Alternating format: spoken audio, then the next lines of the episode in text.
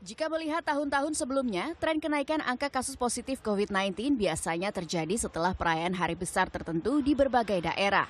Menjelang Natal dan akhir tahun ini, pemerintah menetapkan pemberlakuan pembatasan kegiatan masyarakat level 3 se-Indonesia. Hal ini bertujuan mengendalikan mobilitas masyarakat untuk mencegah lonjakan jumlah kasus COVID-19. Menyambut aturan tersebut, pemerintah Provinsi Jawa Timur menyiapkan sejumlah aturan yang nantinya akan diperketat, apalagi saat ini cakupan vaksinasi di wilayah ini belum optimal. Hingga 22 November terdata baru 44,90 persen warga Jawa Timur yang telah disuntik vaksin COVID-19 lengkap. Satgas COVID-19 Jawa Timur berharap aturan yang diperketat dapat meminimalkan penularan COVID-19 pada masa libur Natal dan Tahun Baru. Jawa Timur tentunya akan ada beberapa pembatasan-pembatasan yang akan diaktifkan kembali. Seperti contohnya untuk PPKM level 3 itu pembatasan bisa dilakukan pada aktivitas pembelajaran. Pembelajaran maksimal 50%. Kegiatan-kegiatan esensial itu kapasitasnya 50%.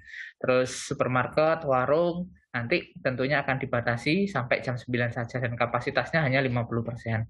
Lalu untuk fasilitas umum maupun tempat wisata akan dipertimbangkan untuk ditutup kecuali uh, tempat wisata yang telah mendapatkan izin dari uh, Menparekraf untuk tetap uh, dibuka.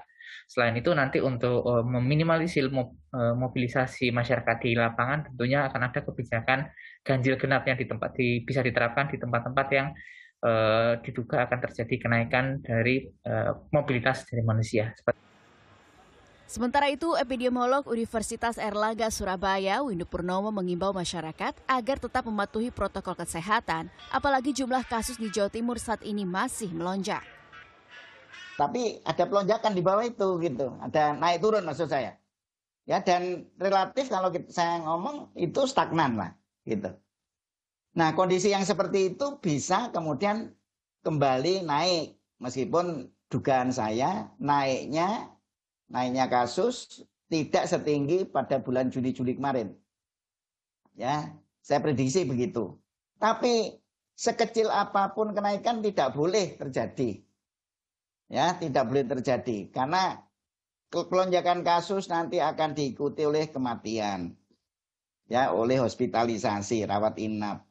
Ya, gejala berat dan gejala berat itu meskipun sembuh nanti itu akan bawa dampak yang sangat panjang pasca Covid. Selain itu, sebagai langkah pencegahan, Pemprov Jawa Timur telah menyiapkan 262 posko di sejumlah wilayah dengan lebih dari 16.000 personel TNI, Polri, dan elemen masyarakat yang akan mengawal penegakan protokol kesehatan pada masa PPKM level 3.